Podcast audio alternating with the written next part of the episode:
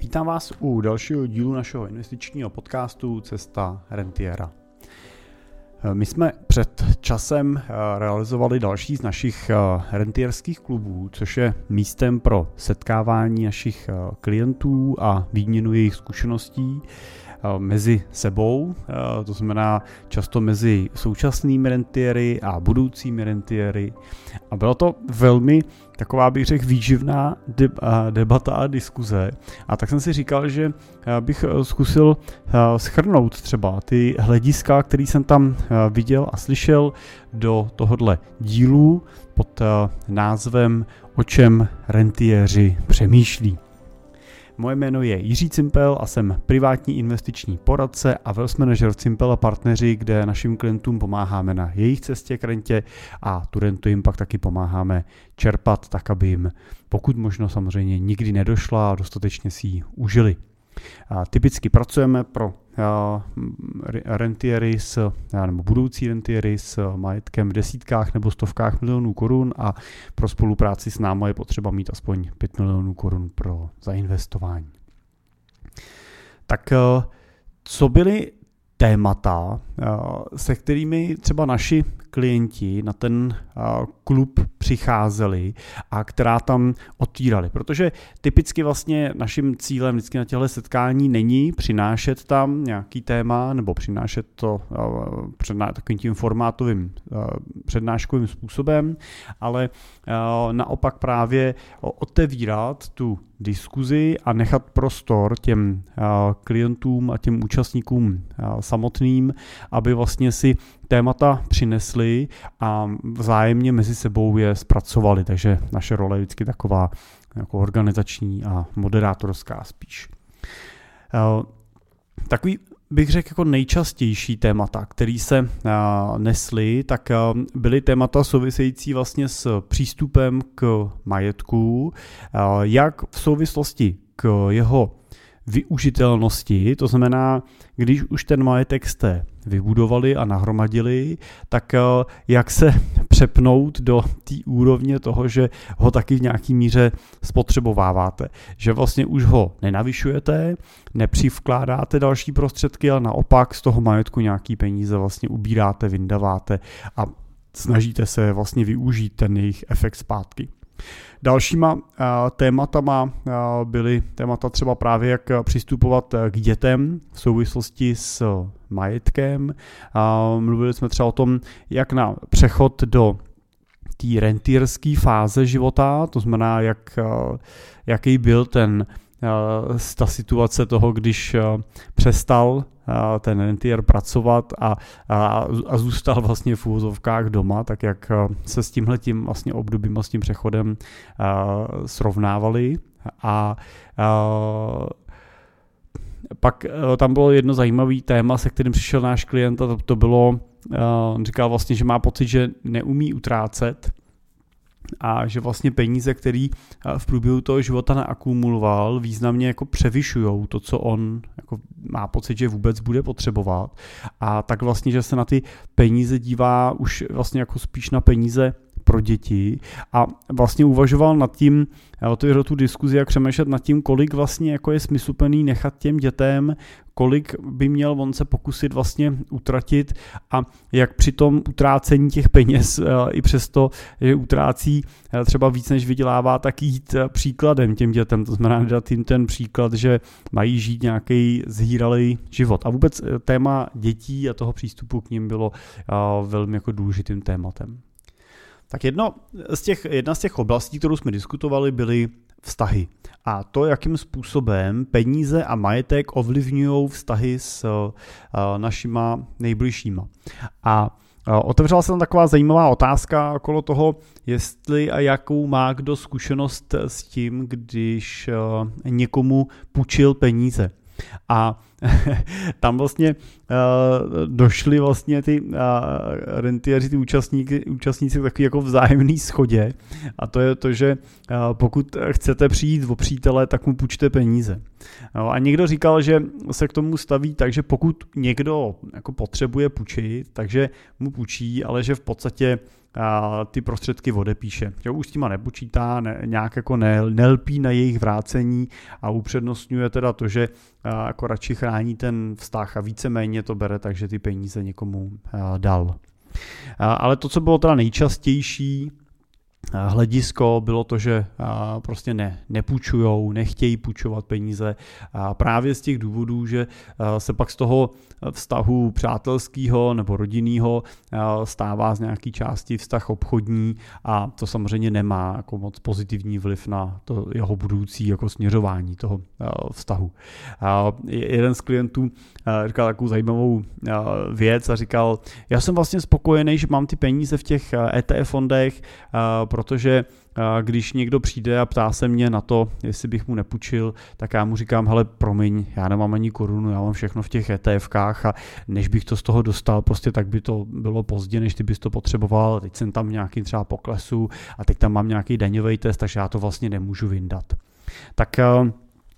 to byla taková zajímavá berlička, eh, kterou tam eh, oceňoval jeden z těch rentierů, který, a že ji používá právě pro to odrážení těch žádostí o půjčení peněz. Každopádně takovým jako výstupem této diskuze bylo radši nepůjčovat, jako radši přijít o toho jako přítele případně tím, že se urazí, protože jste mu nepůjčili peníze, než o něj přijít, protože se vy urazíte, protože vám ty peníze nevrátil, anebo on se s váma přestane bavit, protože je mu to trapný, že vám je ještě nevrátil. Pak vlastně jsme mluvili o tom tématu eh, přechodu do rentierské fáze. Bylo to vlastně zajímavé setkání, protože eh, jsme se tam potkali v takovém komornějším počtu, bylo nás eh, asi 14 a byla tam, byl tam mix investorů v věku akumulačním, to znamená v věkové kategorii 35 let až řekněme 50, 55 a pak tam byla další významná část našich klientů ve věku 55 let a víc, mezi kterýma byla i skupina investorů, kteří byli třeba ve věku kolem třeba 70 let. A a řada z nich už jsou rentieři, nejenom teda těch 70 let samozřejmě, ale i těch mladších, kteří už čerpají rentu a ne, ne, nepracují aktivně, žijou z těch pasivních příjmů. A bylo to zajímavá debata, protože samozřejmě často u mladších a teď nejenom klientů, ale obecně možná jako u nás třeba, který jsme mladší, budu brát mladší, že nám prostě třeba kolem 40, tak často pro nás může ten věk potom, třeba těch 65, 70 let, být takovej hůř pochopitelný, protože to, co vidím u našich klientů, že v tom věku vyšším, a teď je asi jedno, jestli to je 55 plus, 65 plus nebo 70 plus, ale to, co se děje, je, že tam motivace k takovému tomu jako akčnímu, dobrodružnímu eh, životu, neustálému cestování a vystavování se nějakému jako diskomfortu, tak eh, eh, tahle motivace vlastně postupem toho času spíše klesá. To má spíš se s přibývajícím věkem stáváme jako řekněme pasivnější trošku z pohledu toho pohybu, ale to, co bych řekl, že je jako zásadní změna, je, že mm, v tom mladším věku máme eh, tendenci a pocit, že žijeme hlavně jako venku že ten náš život, to, co se odehrává vlastně eh, mimo to naše tělo, anebo to je vlastně v tom, jako co dělá to naše tělo. Myšleno v tom, kde se pohybuje, jak se pohybuje, kde jsme, Jo, máte, vystavujete si, vystavujete si fotky a tak dále, že přemýšlíte nad tím, jak, jak vypadáte, jste akční jako sportovně a tak dále. A s tím přibývajícím věkem se děje to, že se významná část toho vašeho života vlastně odehrává víc vlastně uvnitř nás. A teď já nebudu, to, mi není to myšleno jako, že uvnitř těla, že bychom jako pozorovali eh, svoje eh, tělesné eh, funkce, ale spíš bych řekl uvnitř nás myšleno z takového toho jako duševního hlediska nebo mentálního hlediska. A, ani tím nechci říct, že se to odehrává v naší hlavě, Protože kdybych řekl, že se ten život odehrává v hlavě, tak eh, eh, by to mohlo snadno jako evokovat eh, představu toho, že jako čím jsme starší, tím víc jako přemýšlíme, jo? že jako sedíme a přemýšlíme, analyzujeme, běží nám ty myšlenky, točí se nám to. Já si to vždycky představuji jako takový ten stav, kdy mě z toho až jako bolí hlava, jako, jak prostě jako akčně nad něčím přemýšlím. Ale tady spíš tím myslím ten, řekněme, ten duševní proces, což tolik nezaměstnává ten mozek, nevím, kde se ten jako duševní život jako děje, ale on se vlastně naopak oproti té akčnosti by se dal spíš jako ukázat jako takový klid, taková jako klidná klidná síla, klidná energie, která vlastně z těch lidí ve vyšším věku potom vyzařuje. A můžete vlastně vidět, a když se s nima bavím, když se bavím s rentierama v, těhle, v tomhle věku o tom, co oni vlastně vnímají v tom svém životě jako důležitý, jak oni vlastně e, žijou a co je pro ně ten dobře strávený, jako kvalitně strávený čas, tak ten mladý člověk vám řekne, no, že jedeme na, na výlet, na dovolenou, jedu na kolo, jdu, jdu do nějaký jako akce, cestujeme někde, někdo řekne s baťuškem, někdo řekne po hotelích, jo, někdo jede na golf, někdo opravdu na to kolo, někdo jede k moři, prostě je tam ta akce. A v tom vyšším věku tenhle spokojený čas naopak, jo, vlastně hrozně často ty lidi vnímají tak, že ho stráví třeba na, na zahradě. Že se, jak se říká, rýpou v hlíně, že hlídají třeba svoje vnoučata, že jdou se psem na procházku do lesa, že si dají večer skleničku vína se, svým, se svojí manželkou, manželem, partnerkou. A, a, a mnohem víc je vlastně vidět, že ta jejich, že tu svoji spokojenost a, a svoje štěstí hledají právě uvnitř. A tím uvnitř myslím to, že ne, nepotřebují ty vnější stimuly, nepotřebují ten doping té akce a toho dobrodružství k tomu, aby se cítili uh, spokojení. A to je možná ještě taky druhá věc, je to, že um, když budeme uvažovat o štěstí a o spokojenosti, tak uh, já často právě z úst uh, rentierů uh, slyším uh, tu, uh, ten tu touhu po té spokojenosti. Ne tolik po tom štěstí, protože pro dosažení pocitu štěstí často potřebujeme jako překonat nějakou metu, splnit nějaký cíl, někam se dostat. A je to, eh, máme ho často spojený právě s tou jako záplavou těch, eh, těch hormonů, který nám nalejou to tělo a vy stojíte, nadmí, nad, nadýmáte se tou eh, píchou a to je ten pocit toho štěstí. Ale samozřejmě on je dočasný, často jako krátkodobý, není to ten úplně konzistentní stav, který ho můžeme dlouhodobě dosahovat. Ehm, mnohem víc potom rentiéři mluví o tom pocitu spokojenosti, o tom, že vlastně eh, jsou rádi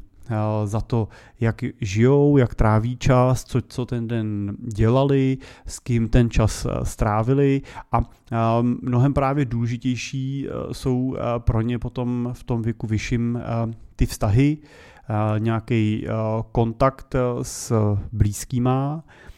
ale i tady musím říct, že postupem toho věku se eh, spíš ta základna těch lidí, se kterými mám potřebu ten vztah nějak budovat a utvářet, spíš jako mírně zmenšuje. Už to není tak, že bych potřeboval být pořád někde uprostřed nějaký velký skupiny a nějaký akce, ale eh, jsem vlastně spokojený, když eh, ten čas strávím skutečně s nějakým blízkým okruhem lidí, se kterými ten čas můžu vlastně jenom jako kvalitně trávit. Jo? Nemusím ho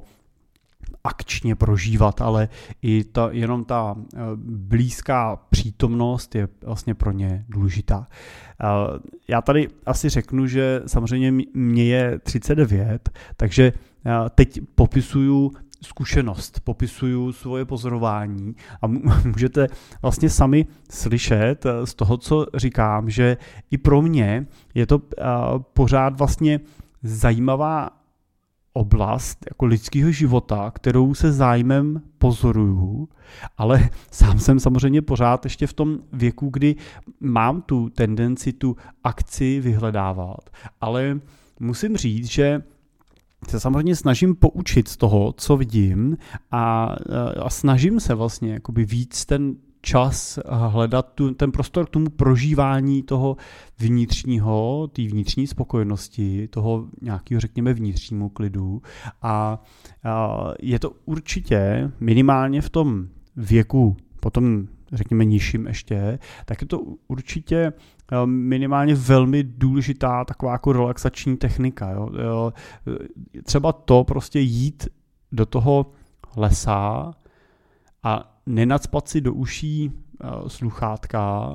a jenom ta, vlastně strávit ten čas v tom prostoru. Jo, tam, když jdete do lesa se projít třeba uh, se psem, uh, není to taková ta ne, není to taková ta fitness procházka, kdy máte za play tracker, držíte si tepovou frekvenci a máte přesně spočítáno, jo, kolik a jakým tempem musíte ujít, ale je to skutečně jenom ten prostor k tomu jít, projít se a být tam, tak eh, to, to je vlastně až jako eh, bych jako řekl, a teď to nechci říkat nějak ezotericky, ale jako by taková jako meditativní úvaha, kterou když dokážete vložit do toho svého denního programu a teď tak bych jsem říkal projít se do lesa, ale to může být jakákoliv jiná aktivita, ve který prostě jenom zkusíte být bez toho, aniž by musela vaše hlava vypracovávat jako další projekty, nápady, řešit, řešit zásadní situace a tak dále, ale jenom prostě jste byli v té přítomnosti, jenom jste vnímali ten prostor, ve kterým jste, můžete v lese poslouchat ptáky, můžete tam vidět zvířata, můžete koukat, kam šlapete, to stačí. A je to, je to velmi jako zásadní a, a takový úlevný okamžik, který můžete vlastně zdarma zažívat každý den. A to, co vidím u rentierů, je to, že přesouvají víc toho svého, víc tu prioritu právě na prožívání těchto obyčejných, běžných okamžiků toho života a vnímají právě v nich ukrytý ten pocit té spokojenosti a toho jejich vlastního vnitřního štěstí. To, to, co třeba padlo, protože tam bylo, byla řada z našich klientů, kteří třeba se stali rentiery po prodeji firmy a stali se rentiery vlastně po takovém tom přechodu z velmi vypjatého, vyhroceného období jejich života, kdy podnikali, podnikali a budovali společnosti a pracovali 10 hodin, 12 hodin denně, tak přepli vlastně ten život do toho režimu rentierského, kdy přestali chodit do té práce a či se věnovat sami sobě. Tak většinou, když se ptali právě ty budoucí rentiéři na to, jaký ten přechod byl, tak většinou řekli, že ten první rok byl náročný, protože se vlastně zžívali s tou novou situací, museli si budovat nové rutiny, museli si budovat vlastně nový životní styl a hledat tu svoji náplň toho života ale že by to rozhodně za žádnou cenu neměnili, že by to rozhodně nevraceli zpátky a že to eh, v každém případě stálo za to udělat eh, co nejdřív. Protože jsme tam měli takový zajímavý mix, ale oni většinou prodávali a přecházeli v věku mezi 50 a 60 lety a ty, co přecházeli do té rentilské fáze dřív, to znamená k těm 50 letům, tak to hodnotili jako, jako správný, ten, ten dřívější odchod a určitě nelitovali, že to udělali dřív než díl. Naopak občas bylo vidět u těch, kteří přicházeli později, že to možná mohlo být o chvíli dřív. Tak tam možná jenom takový příklad, který jsme tam měli jeden z těch klientů sdílel vlastně s ostatníma to, že vlastně se snaží žít ten život po svým. A ač dělá vlastně velmi jako, teda pořád pracuje a dělá velmi takovou jako vyhledávanou jako činnost, protože má velmi úspěšnou kliniku, tak on říkal, do svého citu říkal, já nezvedám telefony už řadu let nezvedám příchozí telefony nejde o to, jestli mi volá cizí číslo nebo číslo, který znám, já prostě telefony nezvedám a po telefonu nekomunikuju s těma příchozíma hovorama, maximálně já někomu volám, pokud chci s někým mluvit. A, a, a to, co mi to přineslo, je to, že se cítím svobodný. Že nejsem otrokem toho, kdy mi kdo zavolá a pocitu, že na to musím reagovat. A moji přátelé si buď zvykli na to, že se mnou komunikují buď osobně, anebo elektronicky, to znamená, že mi napíšou a komunikujeme třeba po mailu, když se na něčem domlouváme, no anebo dneska nejsou moji přátelé. A to bylo velmi jako zajímavý, rozpoutovalo to zajímavou diskuzi v rámci klubu, kdo jak se staví vlastně eh, k telefonům, ale já to dávám jako příklad toho, že eh, je to vlastně jenom otázka vašeho rozhodnutí. Že si můžete dovolit se rozhodnout, že prostě nebudete telefony brát. Pokud vám to přináší do toho života nějakou míru stresu, kterou nechcete, tak prostě nemusíte, nemusíte telefonovat. Pokud se rozhodnete. A teď jsem si jenom za telefon jako příklad, můžete to zaměnit za cokoliv jiného, co vás nebaví a co neradi děláte. A vedli jsme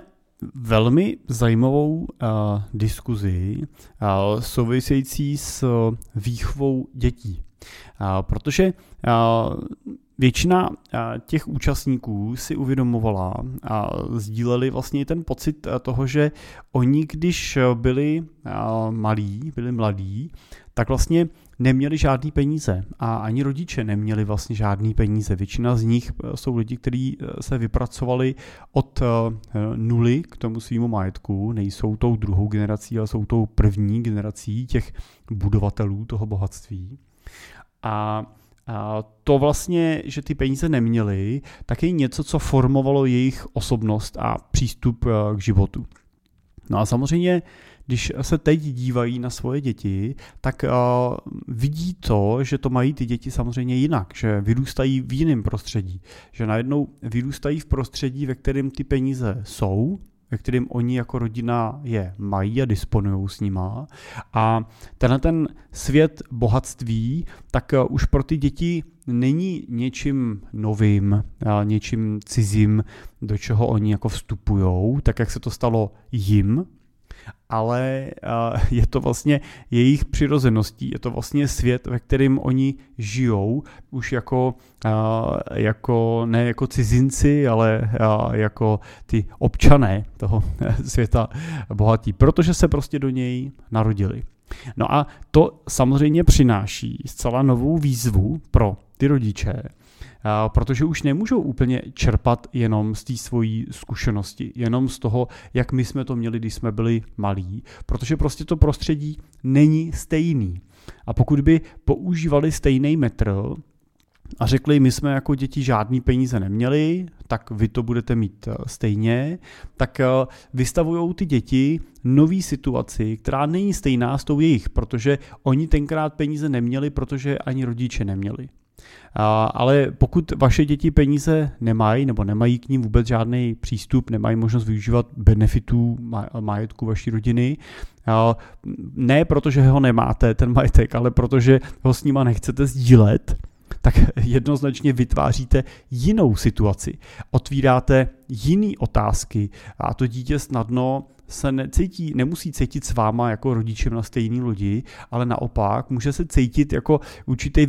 vykořeněnec z té rodiny, protože, a, a teď to řeknu hloupě, ale může si říct, no, táta je lakomej, no máma je laková, prostě oni se nechtějí jako podělit, my sice ten, ten majetek máme, ale já nemůžu vlastně ty benefity využít. A tím nechci říct, že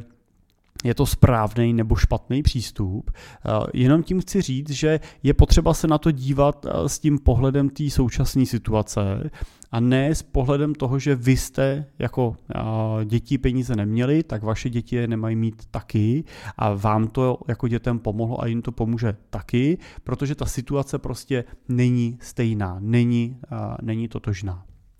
No a e, v té debatě vlastně, která proběhla na klubu, tak e, jsme se právě shodli na tomhle, téma, na, na tomhle pohledu na věc, že ta situace není stejná, je potřeba k ní přistupovat specificky. A, a shodli jsme se k tomu, že samozřejmě je dobrý, aby e, ty děti nevyrůstali jako v záplavě peněz, aby nevyrůstali v, v pocitu, že můžou cokoliv a uh, já dám příklad to, že jim dáte telefon, ho rozbijou, tak jim dáte novej, prostě vůbec s ním o tom nediskutujete, že je nutný vést ty děti k tomu, aby si uvědomovali hodnotu toho majetku a tohoto bohatství. No a zároveň jsme se dobrali k tomu, že ale jediný způsob, jak to můžete efektivně dělat, je to, že jim budete příkladem. Eh, že eh, ty děti se prostě učí nejvíc tím, co u vás vidí. Jo, představa, že eh, sami budete žít rozhazovačný život, ale budete dětem říkat, že mají být skromní, no tak to nebude fungovat. Pokud prostě chcete, aby byly děti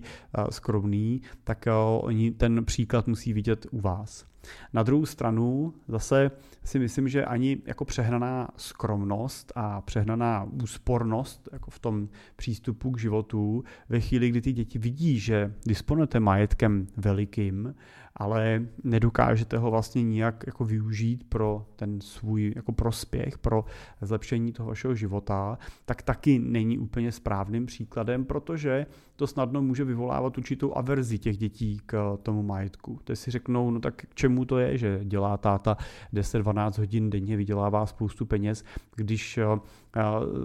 si to nedokáže vlastně ani užít a do toho jeho života to nic pozitivního nepřináší. Naopak, akorát vidím, že má víc starostí s tím, že se o ten majetek musí starat a musí ho nějakým způsobem udržovat. A to já to já vlastně v životě jako nechci, jo? protože si řeknou peníze rovnají se starosti a já nechci teda starosti. Takže je potřeba, aby se hledala ta rozumná kombinace mezi tou užitností toho majetku a samozřejmě i mezi nějakou mírou skromnosti a pokory, kterou se těm dětem snažíme vtisknout. Padlo samozřejmě celá řada příkladů konkrétních životních eh, zkušeností, ale tady už bych asi zacházel do jako příliš eh, intimních konkrétních věcí, které sdíleli až, až ty klienti mezi sebou na klubu, takže to zase nechci odkryt úplně všechny ty karty, ale jeden jako příklad, a už jsem ho zmiňoval v některém z předchozích dílů, padnul, a to byla hezký, hezká myšlenka jednoho z těch účastníků, který vlastně řekl, že bylo to reakce na to téma, jak to udělat, aby ty děti vlastně nebyly rozmazený, aby prostě to nebyli rozmazený bohatý spratci, když to přeženu. A on říkal, no pokud nechcete, aby si vaše děti připadaly, že jsou z bohaté rodiny, tak je dejte do anglické školy protože tam si všechny naše děti budou připadat jako chudáci. A to, pak samozřejmě jsme rozvedli nějakou debatu na ten systém britského školství, kde je běžný, že ty děti odchází vlastně potom na, ty, na, ty, na ten college a, a stráví vlastně velkou část toho svého dětství vlastně na té škole, která se pro ně stává tím druhým domovem a, samozřejmě v nějaký míře trošičku jako vykořenuje, odděluje od toho majetku, má to svoje plusy, svoje minusy, ale to už by byla zase taková jako další, další debata. No tak eh, takže uh, asi tak k tomu uh, trošku vhledu do toho způsobu přemýšlení a života rentierů. a já se s vámi budu snažit sdílet ty pohledy i třeba z dalších klubů, který pro ten letošní rok a pro naše klienty plánujeme. A já musím teda říct, že to klubové setkávání je pro mě extrémně zajímavý, vidím teda i, že pro ty naše klienty je extrémně jako inspirující místem a viděl jsem to i třeba, když jsme připravovali oni na podzim nějakou konferenci pro naše klienty uzavřenou, tak když jsme se pak ptali na zpětných vazbách, jak se jim to líbilo, co se jim líbilo, tak zpětné vazby byly moc hezký a co bychom mohli zlepšit, tak většinou bylo napsáno, že by si představovali ještě o něco delší přestávky a víc toho prostoru na ten společný networking a na tu takovou tu neformální diskuzi u té kávy nebo večer jsme zůstávali na raut u večeře, tak musím říct, že jsme teda i tak nechali už velmi jako nadstandardní prostor a ještě byla motivace ho zvětšit, takže to jenom jsem chtěl říct, že vidím motivaci jak budoucích rentierů, tak i těch stávajících rentierů pro ten prostor k tomu se potkávat s lidma, který smíšejí podobným způsobem, ale třeba se nachází v nějaký trošku jiný třeba situaci, často právě vlivem věku, kdy oni můžou mezi sebou si ty zkušenosti vyměnit a poučit se třeba z chyb, který udělal někdo před váma. A to, to je samozřejmě to, co motivuje ty budoucí rentiery. A zase u těch rentierů už jako takových zase vnímám velkou ochotu ty svoje hlediska a zkušenosti eh, sdílet a předávat dál. A ochotu až v míře jako motivaci, že jsou jako motivovaný tohle sdílet a tak jako ty budoucí rentieři touží potom ty informace získat, tak ty současní rentieři tam zase často vidím tu touhu ty zkušenosti uh, sdílet. A tohle je jako fantastická kombinace, když se potom uh, potkají tyhle ty dvě touhy uh, vůči sobě. Ale i pokud eh, třeba nejste našima klientama a nemáte tak prostor se na tyhle kluby dostat, tak eh, nezoufejte. Já to říkám i proto, že pokud eh, máte ve svém okolí lidi, kteří už jsou v té fázi třeba rentierský, tak se nebojte je oslovit a nebojte se s nima zapříst ten rozhovor, pozvat je třeba na oběd nebo na, na večeři a zajímat se o to, jak oni se na tu situaci, na ten svůj přechod, třeba na svůj přístup k majetku dívají, protože oni jsou skutečně v naprosté většině případů velmi otevřený tomu sdílení té svojí zkušenosti. Tak a to všechno. To je dneska všechno, co jsem uh, chtěl říct a sdílet. Doufám, že uh, to uh, bylo pro vás zajímavé, že se mi povedlo aspoň trošičku předat tu emoci a tu zkušenost, která, nebo tu výměnu zkušeností, která proběhla v našem rentierském klubu a budu se zase těšit brzo u nějakého dalšího dílu našeho podcastu. Naslyšenou.